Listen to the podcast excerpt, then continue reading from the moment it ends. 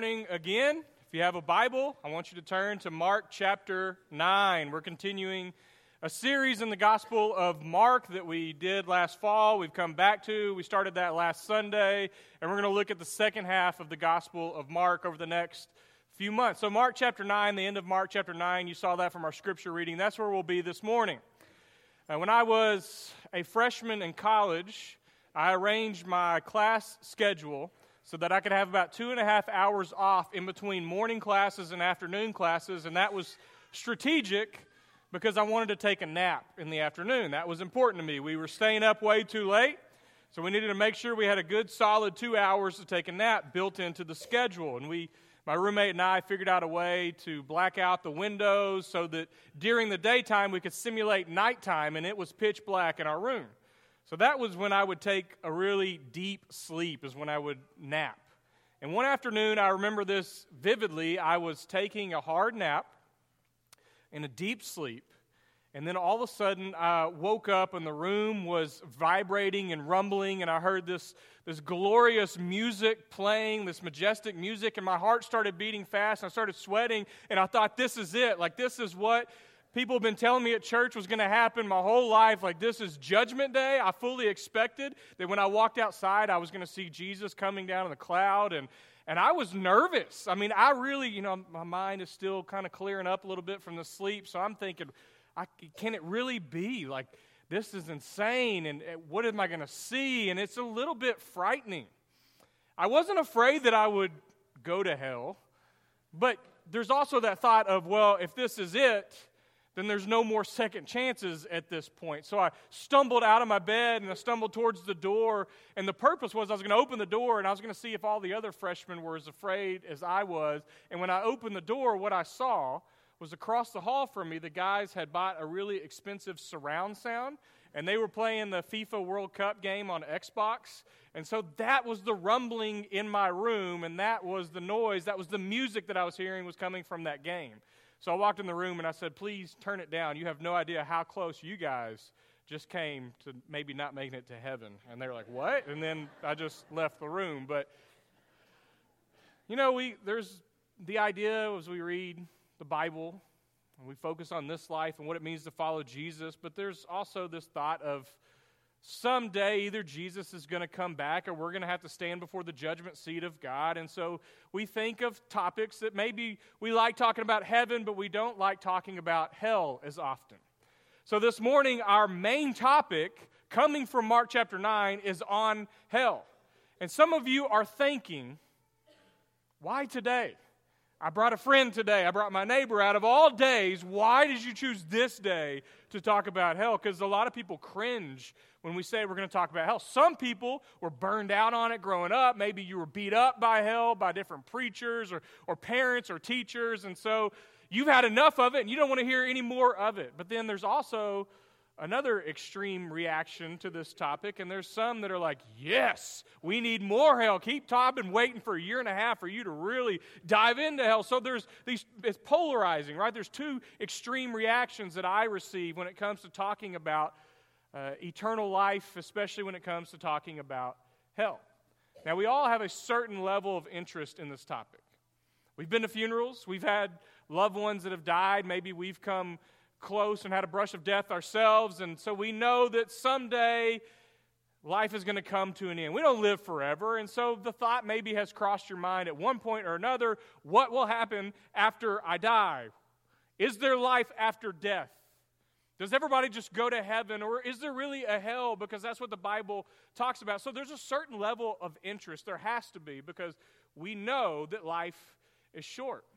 And this topic of hell is very controversial. I have spent pretty much day and night this week studying about hell. So it's been a weird week for me when you dive that deeply into a topic like this. It's a tough topic. What I've discovered is that those who believe uh, in the authority of the Bible and believe that there's going to be some sort of afterlife, heaven, or hells, there's really three main responses that are pretty dominant in our world today when it comes to a view of hell. The first one is made popular by a guy named Edward Fudge. Maybe you've heard that name before. Uh, he wrote a book called The Fire That Consumes. And from his party, from his viewpoint, is what's called the conditionalist view.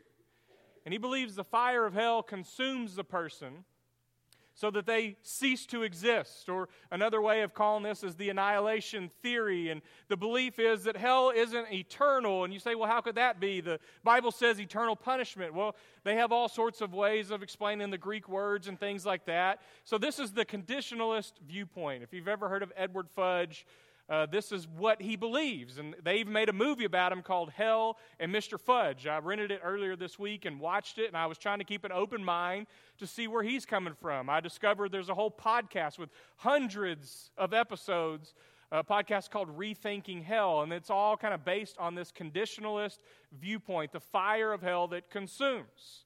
So that's one view of hell, and then another one is made popular by Rob Bell. If you've heard that name, he wrote a book about six years ago called Love Wins. And the subtitle of this book is a book about heaven, hell, and the fate of every person who ever lived. It's a pretty bold title for a book. Uh, this is the universalist or the fire that purifies. And the belief is that someday all people will come to God, even if it's life after death, the fire of hell purifies, and eventually love wins and everybody comes to God. This is that universalist view. So there's a conditionalist view that there is a hell, but it doesn't last forever. There's the universalist that eventually everybody goes to heaven. And then there's what probably a majority of us have understood, and that's the traditionalist view of hell. A rebuttal was written to Rob Bell's book a book called Erasing Hell, just a few months after Rob Bell wrote his book. It was written by a guy named Francis Chan and another guy named Dr. Preston Sprinkle. It's called Erasing Hell, but the purpose of the book was to respond to this popular thought in our culture today that hell doesn't exist. And so they, it's a great book. I, you know, I read most of it this week, and they start off with a traditional viewpoint, but they're trying to have an open mind, and they're studying all the passages where Jesus talks about hell, Old Testament, New Testament background on this, and what the Greek words mean. And so this is more the traditional viewpoint that hell is eternal punishment. So, whether it's a conditionalist, a universalist, or a traditionalist, there's all these different competing views about what hell is or what happens, and I promise you, there's a lot of controversy that surrounds it. Talking about hell makes me nervous a little bit because uh, I know that there's some of you that have made up your mind on what it is, and if I say something that may interfere with that, you may be really upset with me because this is a sensitive topic right? And some of you don't want to talk about it, and so you're upset with me already just for talking about it. But I try to follow Jesus and preach Jesus. Nobody talked about hell more than Jesus did. What I want to talk about when we talk about hell is I want to talk about hell not just because Jesus did, but I want to talk about hell the way that Jesus talked about it. Uh, we have 2,000 years of church history. We have movies. We have books that have been written. We have preachers that have preached on it. And whether or not we even realize that this kind of works in the background of how we view something like hell. And so, without even realizing it, we have presuppositions about it. And we do this with all sorts of topics you know, grace, salvation, baptism, hell, anything it may be. We already kind of have an idea of what we think it means when we come to the text. And whether for good or for bad, we sometimes read our presuppositions into the text. So when I look at this topic, what I'm trying to discover is what did Jesus actually say about hell? As you study through Mark, and we're doing this sermon series on Mark, and because Jesus talks about it, and you're doing an exegetical style sermon series, well, then eventually we're going to have to talk about it. And so Mark has Jesus, his teachings, mentioning hell three times. And all three of those times are right here in Mark chapter 9. And so we're going to look at those this morning. Mark chapter 9, our scripture reading was verse 42 through 50. And thank you, Martin, for reading this morning. Uh, I actually picked that scripture because it fit what we were preaching on. But as Martin was reading it, I was looking at your faces thinking, wow, this is not the most uplifting passage to read during a scripture reading at the beginning of a worship service. So it's kind of there's some tough things in here. There's some strong language that Jesus uses. I want to give a full context of what's going on.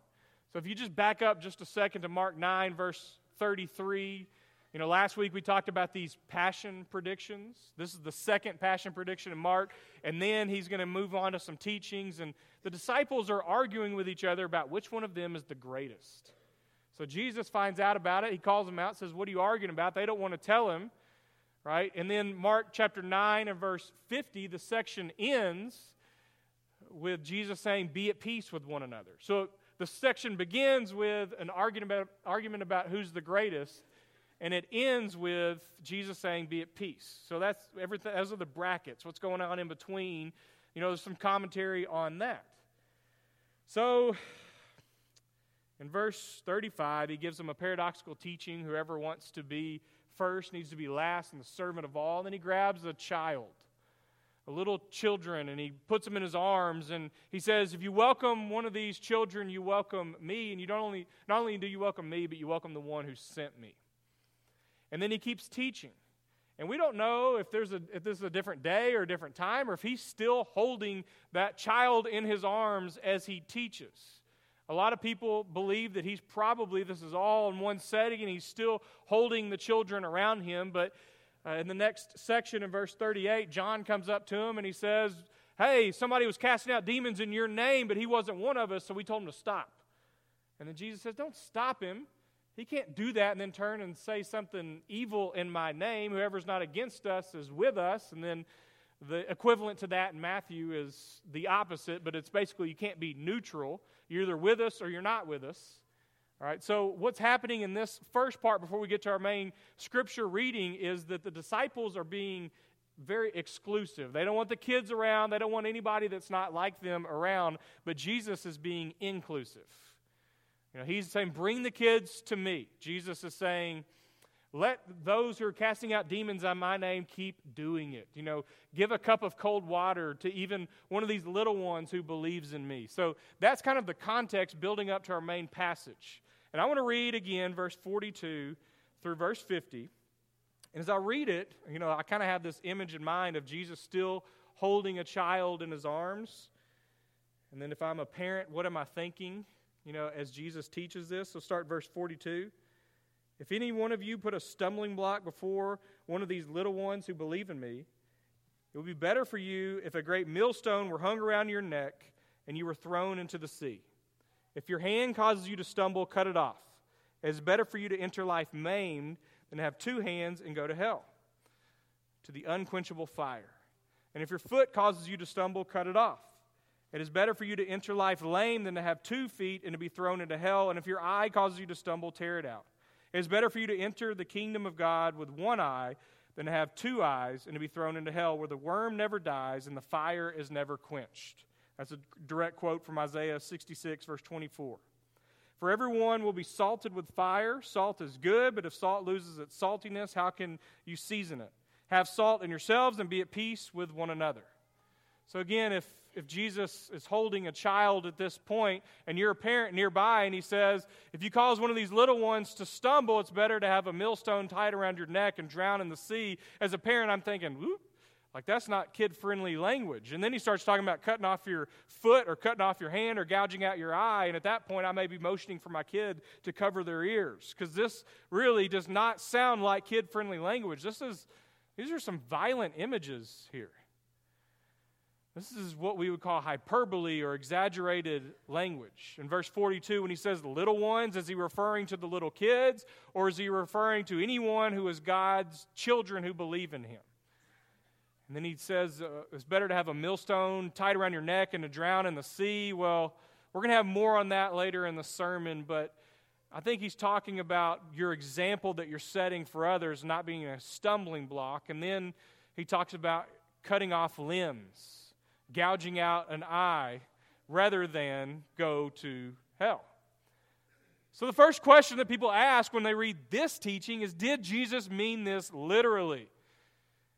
A guy named Ed Dobson was preaching one day in Florida to a, community of Christians, and he's preaching on this passage. And when the service was over, somebody came up to him who was missing an eye and told him, I took this passage literally and he actually gouged out his eye. It's the first time I've ever heard of a story like that. It's the first time that Ed Dobson had heard of a story like that. And he said the guy told him, The problem is, I still struggle with lust with my other eye. So he had done this to himself, taking Jesus' teachings literally, and still had the same struggle. So I don't think Jesus meant for us to take this literally, and if you do, don't ask me to help you because I don't want to go to jail for assault, okay? We obviously, we obviously think that there's a deeper meaning behind this. There's no record of early Christians maiming themselves I think the purpose is Jesus wants us to take sin and the consequences of sin very serious. I think the deeper meaning is the heart. If you're looking at Mark, you could look at Mark chapter 7, where Jesus is talking with the Pharisees, and the problem with sin, Jesus says, is what's going on inside of you. Lust and theft and murder and anger and all those things, that comes from within a person. But I think the point of this teaching is that we need to deal ruthlessly with sin or take sin very serious. And I'll come back to that in just a minute. And then what we're building to is he mentions hell. It's better for you to lose a hand or a foot or an eye than to go to hell where the unquenchable fire. So, what does he mean when he says hell? This is the only time in Mark where it's mentioned. The Greek word for hell is this word Gehenna. All right, me, this kind of has a dual meaning, so I want to explain this. Gehenna was an actual place, it was the southwest part of Jerusalem, it was the trash dump. So when Jesus said Gehenna, it's better for you to be thrown into Gehenna, well, one thought might be that's the place right outside of Jerusalem that nobody wants to go to. That's where all the trash is, that's where the trash is constantly burning.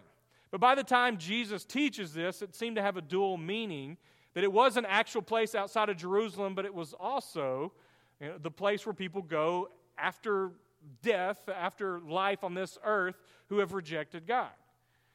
The background for this word Gehenna is the, the word or the phrase the valley of Hinnom, or the valley of the son of Hinnom. Valley, or G E in, in Greek, Ge, that is valley of Hinnom. So Gehenna, valley of Hinnom. If you look in the Old Testament, you have King Ahaz, very wicked king, and he uh, was mentioned that he would offer child sacrifices in the valley of Hinnom. It was a very dark and desolate and dreary and kind of satanic place. And by the time Jesus comes around, it becomes the trash dump. So when he says hell, it's this word Gehenna, but we also think of other words from both Old and New Testament that make us think of something along the topic of hell and words like Sheol from the Old Testament used over 65 times in the Old Testament. Uh, it's sometimes translated as the grave or the pit.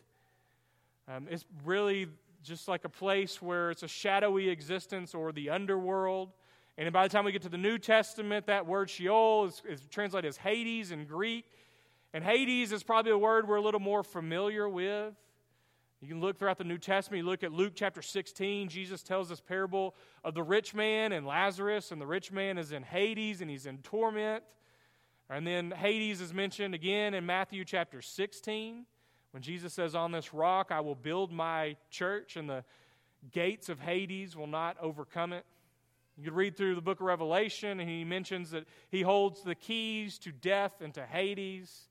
Well, Hades isn't the same word as hell, but we start thinking along those lines, right? We, something like that comes to mind. And then you read other places in the New Testament where Jesus doesn't say hell, but he alludes to it. He uses words like outside, where there'll be weeping and gnashing of teeth. If you flip that next point there, I don't know, it's stuck. He said there'll be outside where there'll be weeping and gnashing of teeth, outside where there's darkness in the Gospel of Matthew. Uh, he mentions eternal punishment, if you hit the next one, in Matthew chapter 25. The sheep and the goats. And the goats go on his left. Those, whatever you did not do for the least of these, you didn't do for me, and you go to eternal punishment reserved for the devil and his angels. So there's different allusions to this concept of hell or some sort of punishment, life after death for those who are not with God. And uh, we have things like outside or Hades or darkness or eternal punishment or hell. All right, but what Jesus doesn't do in Mark chapter 9 is he doesn't stop and explain. He doesn't stop and say, by the way, for those of you who don't understand what I mean by hell, let me explain it to you. He just assumes That I'm guessing that original Jewish audience that was listening to what he was teaching, they already have some sort of background on what he means by this. So, in our day and time, 2,000 years go by, we're separated from this original first century Jewish audience. And how do we understand hell? What do we think of? And again, I've mentioned there's all sorts of teachings and movies and images and shows and things like that that draw certain images to mind when we think of hell. There was a popular book many decades, if you hit that next slide, that came out uh, by C.S. Lewis. I mentioned him last week. The book is called The Great Divorce. It's a fictional book but it was highly influential, and I had to read it for a class several years ago. And the, the book is this image of people that are in hell in some sort of eternal separation from God. And they take a bus trip to meet people who are in heaven. And one by one, the people in hell choose to stay in hell because they're clinging to their pride or they're clinging to an unforgiving heart or whatever it may be. And so, one by one, they all stay in hell. And the point of this fictional book is I think what C.S. Lewis is trying to draw up is that hell is a choice. We either choose Jesus or we choose our own will, our own way. And so some have described C.S. Lewis's book as hell is the self exile of the soul separated from God. We know that that's what hell is a separation from God. When we have words, if you hit that next slide, like hell, you think of condemnation. That's another word that kind of goes along in the same thought process. The problem with that is if you're a person that really likes talking about hell because you like talking about who goes there, then you may have a heart problem yourself. You see, in the Gospels, as Jesus interacts with the Pharisees, Sadducees, chief priests, teachers of the law, they were quick to condemn. And Jesus had a very different approach. So, when it comes to hell and who goes to hell, the Bible is very clear that God is the judge on that, not me and not you. We can point people to what the Bible teaches, we can try to explain it, but in the end, God is the judge, and I leave that up to God. And when it comes to hell or eternal punishment, what does that have to do with evangelism? As we try to share this life saving message of Jesus and the cross, well, where does the message of hell fit into that? I was on a mission trip many years ago, and I was young, and so I was kind of taking a back seat to the, some of the Bible studies that were going on, and I was listening as one man, we walked into somebody's home, a family, and he wanted to share the gospel with them, and so all he focused on was uh, all these horrible ways that they might possibly die in the next 24 hours. Like, if, what if your house caught on fire and you burned alive? Or what if you were hit by a car? And he's going through all these examples, and he said, Would you go to heaven or hell? And this girl said, I guess I'd go to hell. And so that day she was baptized. And all I could think was, I feel like based on what we presented to her, we just scared her. I, I, don't know how else to scare the Gehenna out of her because she was terrified and then she was baptized but then I, that has haunted me ever since because I've thought, wait a minute, did we make a disciple of Christ that day or did we just offer somebody a get out of hell free card? So if the only reason you follow Jesus is just so you can get that card, then is your heart really in it? Are you really believing in the life and the teachings of Jesus and the kingdom of God that he presented? And of course, afterlife, heaven or hell is a part of the message of the gospel message But the way we live our lives now is important also. If you hit the next slide, it's commonly quoted in my life is that heaven is where God is and hell is where God is not. And what we know about hell is that there's eternal separation from God. And without trying to get into all the details of what heaven is or what hell is, I can tell you one thing I desire Christ with my life now and in eternity, I desire to be with God. I don't need to know all the details about mansions and golden streets and all that stuff. What I'm interested in is being where God is for eternity. And I know that hell is separation from God for eternity. If you hit the next slide. Uh, Jesus finishes up this teaching in Mark chapter 9, and he says, Everyone will be salted with fire, which is a very interesting way of phrasing that after he quotes Isaiah 66, verse 24, where the worm never dies and the fire never goes out. And it's interesting because, in the context of Isaiah, the bodies were already dead if you went back and read Isaiah. And then he says, Salt is good. If salt loses its saltiness, how can you season it? You know, throughout the Bible, you know, we are the salt of the earth, and salt has many different purposes. And then he ends it with saying, Be at peace with one another. And remember, it all started with the disciples arguing with each other. And then Mark continues on with the teachings of Jesus on his way to the cross. And we don't really get any more on the doctrine of hell. So there's a lot of information I've thrown out at you, words, things to think about, and I can't give you every single answer for every question that may come up right now. But what I can focus on is in the context of Mark chapter 9.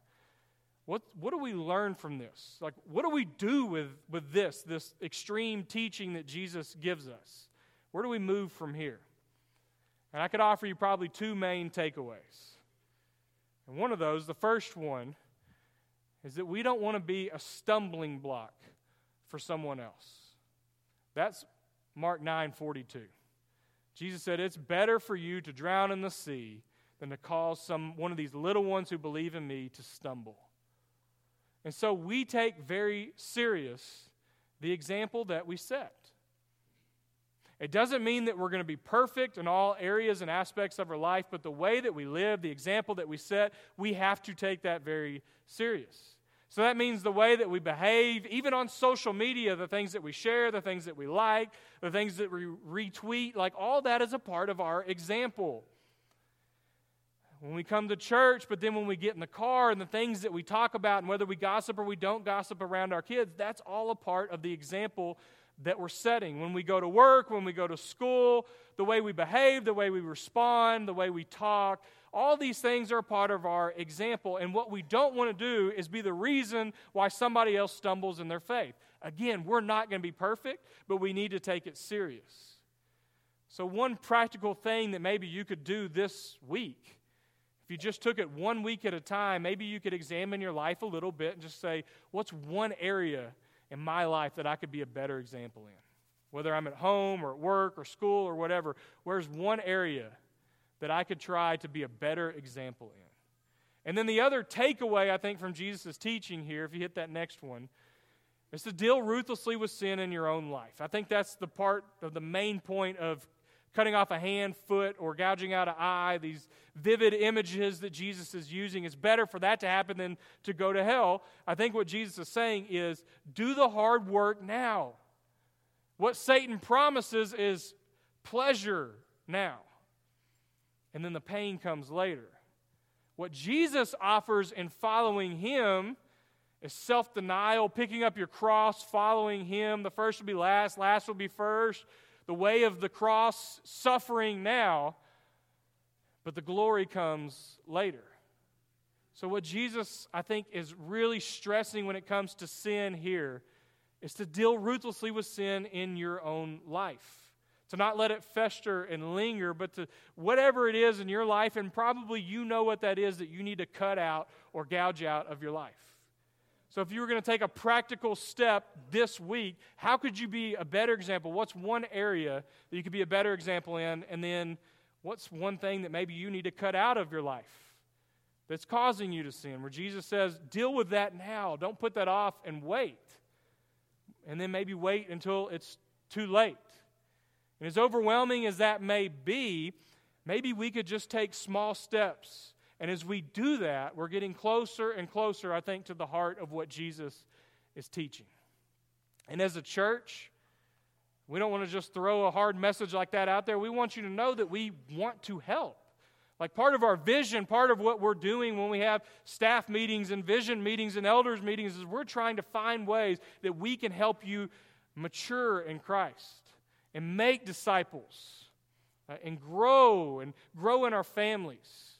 So we don't want to just leave you high and dry. We're in this together. Uh, this has been a very heavy topic for me this week. I'll just admit that. It's kind of haunted me. It's weird to wake up like four or five in the morning and you can't sleep because you're thinking about what did Jesus mean by hell? It's that's what happens when you dive this deeply into a passage. So I just feel like at this point, uh, I feel like it'd be appropriate to pray, and I just want to offer a prayer before we conclude this morning. So, if you join me in prayer. Lord, as we come before you today, uh, this is you know, some of these topics that we find as we study through Mark, or the deeper we dive into your word, um, it can be complicated. Understanding what you meant, what it means to us today, and, and for the most part, it interferes with maybe some of the comfort that we want to have. Uh, so I pray, Father, for me personally, that you would help me to reflect you and be a better example of the way that I live and to and not take lightly the way of Jesus and what you've taught. And I pray that as a church we can reflect you um, and honor you, even if some of the things that you teach are countercultural to what's going on out there today. I just pray that we can be faithful. And I pray, Father, that you would just kind of show us what to do with these teachings from Jesus today and how to live and how to honor you as a church and as individuals and as a family. And give us humility and thank you for your grace and the forgiveness of sins that we have through the cross of Christ. Father, because we're not perfect, we're still sinners, even though we strive to do your will. I pray that you would help us today. It's in Jesus' name we pray. Amen. This morning, we're going to have shepherds that are around the room right now. We'll have myself up here and another one of our elders. If you need to respond, if you're curious about maybe what will happen after you die, that's always an interesting topic. If you want to talk to somebody about that, we can, we can share a message with you. If you have concerns or prayers or something going on in your life, grab one of our shepherds. You can do that privately. You can go to the back or you can come up front. And we invite you to do that, And let's invite you to stand and sing.